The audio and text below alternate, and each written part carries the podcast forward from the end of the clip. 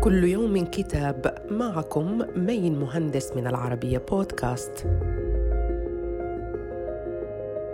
كتابنا اليوم تراث الاستعلاء للأكاديمي الدكتور سعيد المصري.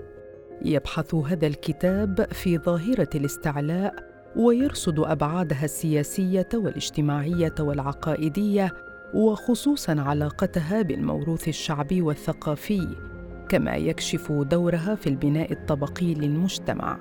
ينطلق الكتاب من إشكالية التراث والهوس به وتقديسه كأنه المصدر المطلق للحكمة الإنسانية وما يقابلها من نظرة أخرى تزدري مضامين التراث.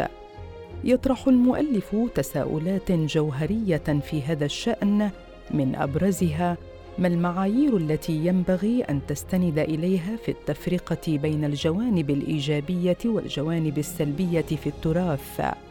صدر الكتاب عن دار بتانا للنشر والتوزيع وإلى اللقاء مع كتاب جديد.